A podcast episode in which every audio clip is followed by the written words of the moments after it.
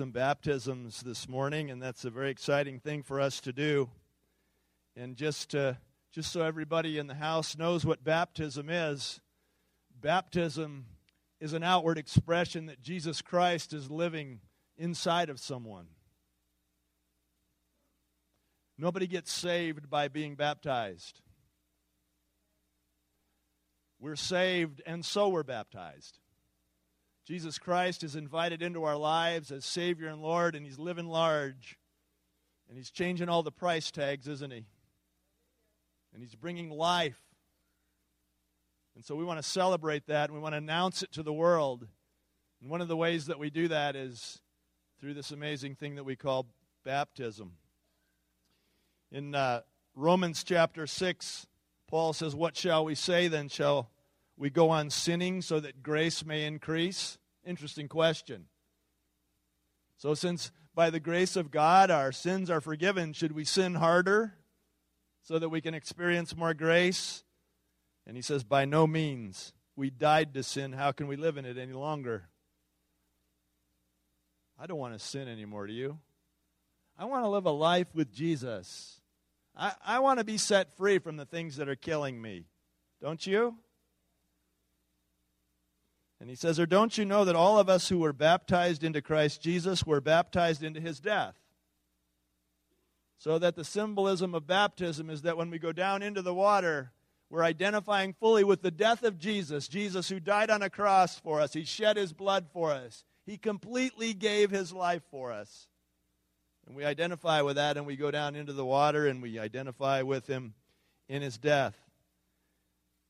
We were therefore buried with him, the Bible says, through baptism into death, in order that, catch this, just as Christ was raised from the dead through the glory of the Father, we too may live a new life. But Jesus didn't stay dead. Hey, it's Palm Sunday, but Easter's coming. Next week, there will be a glorious celebration of the resurrection of Jesus here. The Bible says if we've been united with him like this in his death, we will certainly also be united with him in his resurrection. And so when these believers come up out of the water, they're celebrating the deep knowledge inside of them that though they are sinners, though they are sinners and we're all the same, that by By trusting in Christ and his death and his shed blood, that all of their sins are forgiven. And when they come bursting up out of the water, they're celebrating the knowledge, not the hope, but the knowledge that one day they'll be raised from the dead. And this is the truth of the gospel. And this is the core of the Christian experience, is to know Jesus in this way. And so we're going to celebrate these baptisms. If you've never been to a baptism here before, uh, it may just surprise you a little bit, that's all.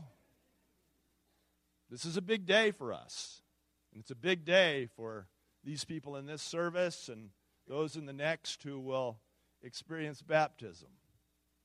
I've met with these individuals. I've looked each one of them square in the eye, and I've asked them, have you received Jesus Christ as Savior and Lord of your life? And every one of them has personally answered back to me, yes, I have. So I commend these believers to you as those who are completely and fully trusting in Jesus Christ as Savior and Lord of their lives and ready for baptism. Go ahead and be seated. Well, in uh, February of two thousand seven, Jeff Foxworthy rolled out a game show which stunned the nation. It's called Are You Smarter Than a Fifth Grader? The premise of the game show is for a single contestant to compete for a million dollars by answering questions which are supposedly commonly known by fifth graders. And the contestant is helped by a small panel of actual fifth graders who seem to be, you know, they seem to have been kind of plucked from the gifted program, don't you think? Have you seen the show?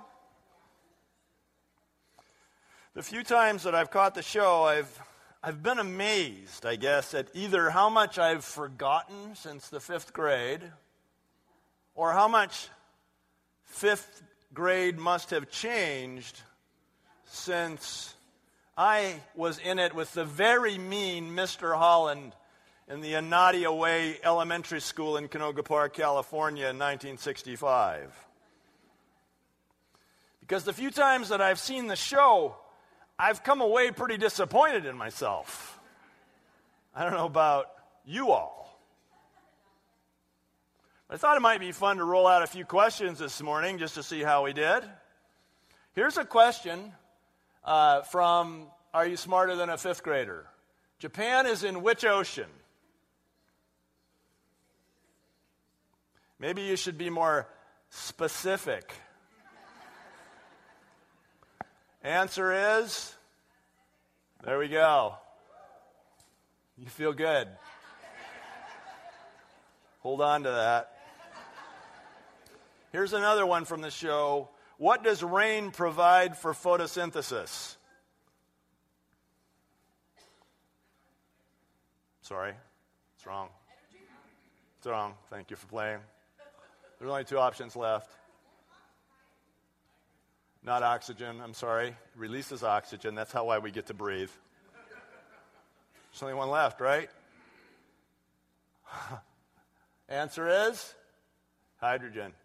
See, it splits the hydrogen from the oxygen and uses the hydrogen and releases oxygen so we can breathe. Number three, which of the following is not a brass instrument?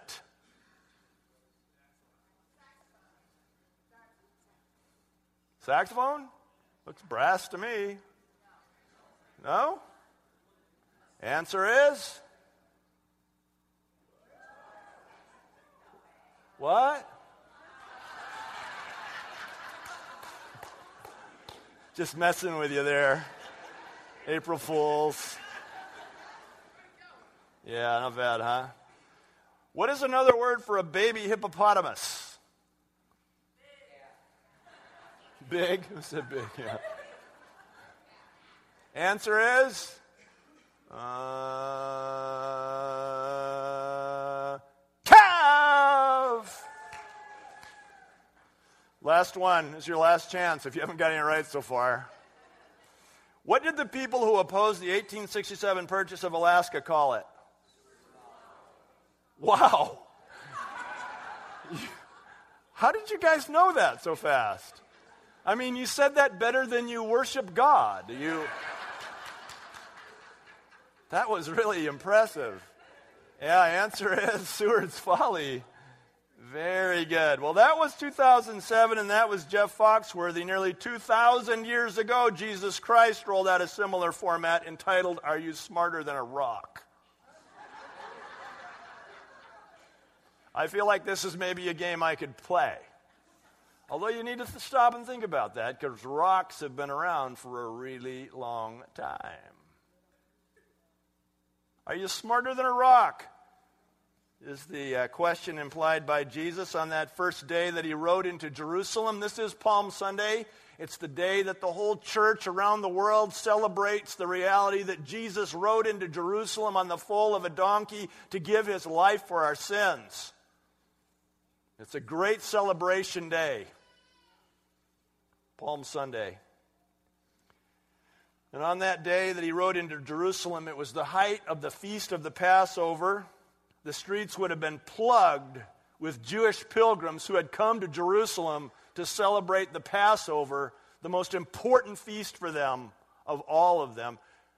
It would have been a, the fulfillment of some of their lifetime dreams to go to Jerusalem to celebrate the Passover, because Jews celebrated the Passover wherever they were.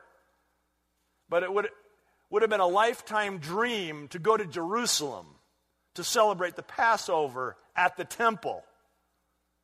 And so I want you to just try to get your mind around the fevered pitch, the fevered emotional pitch that would have been going on in Jerusalem that day. There would have been thousands, hundreds of thousands of people that had overcome this town in order to celebrate the Passover together. Emotions would have been very high. And the disciples probably thought they were finally going to get what they had signed up and sacrificed for. By now, these disciples had figured out that the Jesus of Nazareth school of discipleship was different from the others. You know, they must have wondered why they were being picked, right? Why, since every other rabbi had passed them over and they were left to go tend their nets and collect taxes and such, they must have wondered, why did, why did he pick me? And then as the school rolled out for the first year and the second year and the third year with Jesus, it became clear to them that this was a very different kind of person than any rabbi that they had ever seen. And they must have wondered, so what are we doing? And Jesus said, let them know, or the Father had revealed to them that he was the king, that Jesus was the king. And they, they must have entertained thoughts that he was going to take over and he was going to reestablish the power of the Jews over these brutal Romans. And so imagine what these disciples would have been thinking that Jesus said, no, now it's time for me to go to Jerusalem. So many times before he had said, no, it's not my time to go to Jerusalem. My time has not yet come. And now he says, my time has come. So it would have been very tempting for them to think, this is our chance. And what a great strategy for a coup, right? You've got the whole city plugged with these zealous Jews who had long awaited the coming of Messiah. And what if he came? This is a really good strategy for political overthrow, is it not? Wait until all the zealots are in the city. And then they must have just been thinking, it's finally come. The Jews lived in this very tenuous kind of relationship with the Romans. It was a very delicate balance between the authority of the Romans and the religious authority that the Romans allowed the Jews to have. And so this thing was always this, this sort of dance between Roman authorities and Jewish authorities. And so how, how excited they must have been to think, okay, now we're going to go in and we're going to take over, we're going to kick them out. It was on that day, this Palm Sunday thing that we have come to call it, that in three of the four Gospels, a new word is introduced to us, and the word is Hosanna. And it comes from the Hebrew Hebrew word Hoshana, which was a cry for salvation. And it was a word that was known to the Jews, and they would cry it out on the seventh day of the Feast of Tabernacles during a certain cycle of prayers that they would pray. And the word was a cry to God to come and save us, to come and save us, God. You're, but it was also this acknowledgement that you're the only one who can save us. We get this. Hosanna, Hosanna, they would cry out. So it was not only a cry for salvation, but it was also a glorious celebration that God is the one who could save us. So it was a, it was a cry for help, and it was an exclamation of praise all at the same time. So imagine you're in, a, in some kind of an enemy concentration camp, and you've been living there, and you've been brutalized, and you've had, you've been subject to their wishes, their standard of life. And imagine some very competent uh, patrol of soldiers comes in to set you free. And they come in, and they overtake the guards, and they come in, and they're standing there. And there you are, having been in this concentration camp for who knows how long. Imagine what you would say to them. You would say both of these things. You would say, save me, get me out of here, wouldn't you? But you would see their level of competence, and you would say, because you're the ones who can. You're the one I've been waiting for. And so it would be both, both a cry for help and an exclamation of praise. And that's what it is with Jesus. We're born into this concentration camp, ruled by the devil, ruled by the enemy. And the things that happen to us and the things that we agree to participate in are part of this fallen world. And we have to live according to these evil standards that are around us by the fall. But Jesus Christ comes, and he shows that he's both willing and competent to get us out. So what do you want to say to him? Hosanna! Try it. Hosanna! There you go. That wasn't hard. It's in your heart to cry Hosanna. It is in your heart to cry Hosanna. It is inside your heart to say, Lord, save me, and praise you that you're the one who can. in your Bibles in Luke chapter nineteen. You'll see how this thing unfolds in Luke chapter nineteen. It rolls out this way. I'll start in verse twenty-eight. This is the one of the four Gospels that doesn't include the word Hosanna, and I think it's probably because Luke uh, probably was writing to an audience that wouldn't have had the background for it. But in Luke chapter nineteen, after Jesus had said this, he went on ahead and going up to Jerusalem. As he approached Bethpage and Bethany at the hill called the Mount of Olives, he sent two of his disciples, saying to them, "Go to the village ahead of you, and as you enter it, you'll find a colt tied there, which no one has ever ridden. Untie it and bring it here. If anyone asks you, 'Why are you untying it?' tell him the Lord needs it." Those who were sent ahead went and found it just as he told them. As they were untying the colt, its owners asked them, "Why are you untying the colt?" And they replied, "The Lord needs it." And they brought it to Jesus. Here's the Palm Sunday part. And they brought it to Jesus. And they threw their cloaks on the colt and put Jesus on it. As he went along, people spread their cloaks on the road, and some of the passages say that they cut palm branches down to honor Jesus. When he came near the place where the road goes down to the Mount of Olives, the whole crowd of disciples began joyfully to praise God in loud voices for all the miracles they had seen. "Blessed is the King who comes in the name of the Lord." And this is where they would have said, "Hosanna!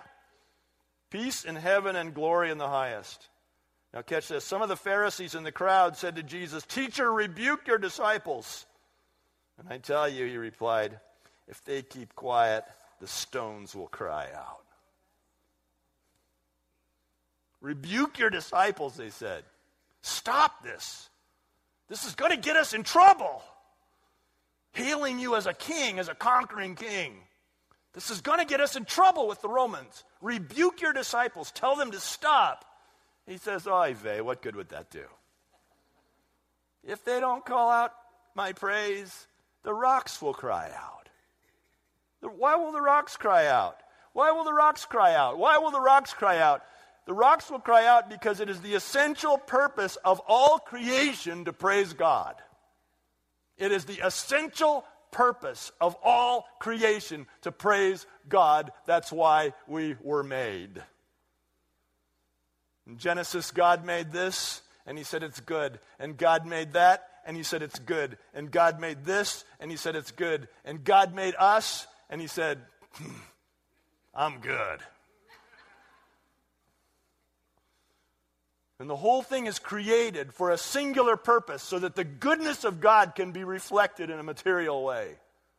And it's not just us. It's all creation.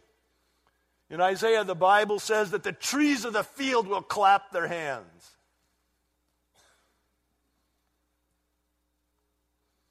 In Psalm chapter nineteen, verses one through six, let's look at it. Let's read it together. "The heavens declare the glory of God. The skies proclaim the work of his hands. Day after day they pour forth speech. Night after night they display knowledge. There is no speech or language where their voice is not heard. Their voice goes out into all the earth, their words to the ends of the world." See, all creation, the skies, the heavens, the, the, the earth, everything is speaking praise to God all the time. And so Jesus said, if these people shut up, the rocks will continue to praise me. The rocks will continue to praise me. It's not their voices. It's their existence that's praising me. And they're making, as the highest in the created order, they're making a decision as an act of their will to express the Hosanna that's inside of them. Express the praise that's inside of them. And that's our purpose. That's our purpose. You wonder why you're here? What am I doing on this rock, circling the sun, lo, these many times? I've been around the sun fifty-six times. What are we doing on this planet? What are we doing here? We're here to praise God. The essential purpose of man is to give God praise, is to cry out aloud, "Hosanna." That it's inside of you as part of your created nature. And so you try to fulfill that sense of longing for purpose with this, with that, And you notice it just doesn't last, does it? It just sort of, it just sort of insulates you for a while. And it could be anything. It could be drugs. It could be money. It could be success. It could be doing good. But inside of you, you know, the, the, the purpose isn't fulfilled until we praise God, because that's the purpose for which we were created. Which says that there's really a much better reason for coming to Jesus Christ as Savior and Lord of your life than simply missing hell for all of eternity. I mean, that ain't bad, right? It's a good thing to know Jesus Christ so that we go to heaven after this, isn't it? But there's a better reason for knowing Jesus than that. And the better reason is so that we can fulfill our eternal destiny to cry out the loud Hosanna that's inside of us. To give him praise. To fulfill your eternal destiny. Many, many people seem to respond to the gospel witness just so they don't have to go to hell later. That's why I joined up. I'm like, no, I don't want to go to hell. Who wants to do that? Many, many people respond to the gospel witness just so that they don't go to hell later. But Jesus said, I have come so that you may have life. Not just heaven, but that you may have life. There is something behind your salvation. There is something inside of, of the assurance of your eternal destiny that's better than it. In fact, you need to get hold of it before you show up in heaven and see what's going on there. Was I absent for this class of giving praise to God? There's a better reason, and that's to experience the life that Jesus has. There's a better reason for coming to Christ than missing hell, and that's to experience the fullness of life. Crying out this loud praise, this loud Hosanna that is inside of you to give. I think it's like, it must be like scuba diving. Now, I have never scuba dove. What would the past tense of that be? Scuba dived? I have never done it. But I think there would be two reasons to wear a self-contained underwater breathing apparatus, which is what SCUBA stands for. We all know that, right, fifth graders? How many of you have ever SCUBA done it? You have? That's very cool. I'm impressed. It must be, I think if I went down under the water, I would wear one of those just so that I wouldn't die. You know? And I think I might just call it a good day if I just got back to the boat alive. But I think people who really scuba dive do it for a different reason. They just wear this so that they can experience all that's down there. Things that I can't see.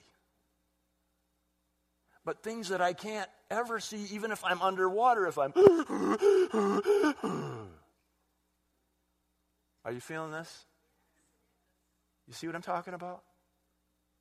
You need to know Jesus as your Savior so you don't die and go to hell. But that's not enough. That's not enough. Jesus said, I've come to give you life and give it abundantly. He has placed inside of you a loud Hosanna. And he said, if you don't say it, I'll take it from the rocks. So here's my question for you. Are you smarter than a rock?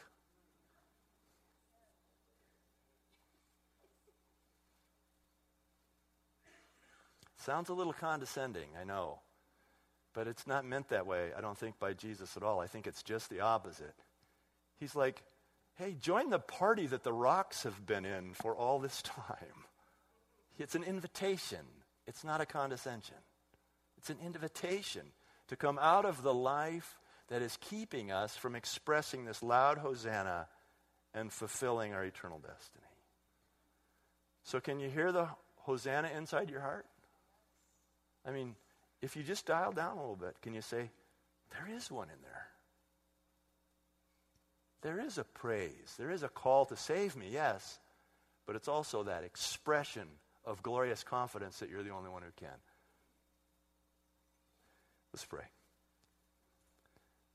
Lord in heaven, by your mercy, by your grace, by your power, I pray now for your Spirit to move in us so that we could uh, we could release that Hosanna that is inside of us. So that we could move from where we are and just, you know, either dying for lack of breath or just barely surviving by knowing Jesus to that full place of life and life abundance, set free from the things that are killing us and living in the glorious reality of your presence of life. Thank you for loving us enough to make this way for us. And we pray now, Father, that as we just take a few minutes to worship you, that your Holy Spirit will come and release us, release us into the place of uh, crying out this expression of Hosanna to you. Come, Father, for every person, wherever they are. If they're near to you, if they're far from you, makes no difference to me. I'm just glad they're here, and I pray, Father, that you will meet them exactly where they are and draw them one step closer to you. In the name of Jesus.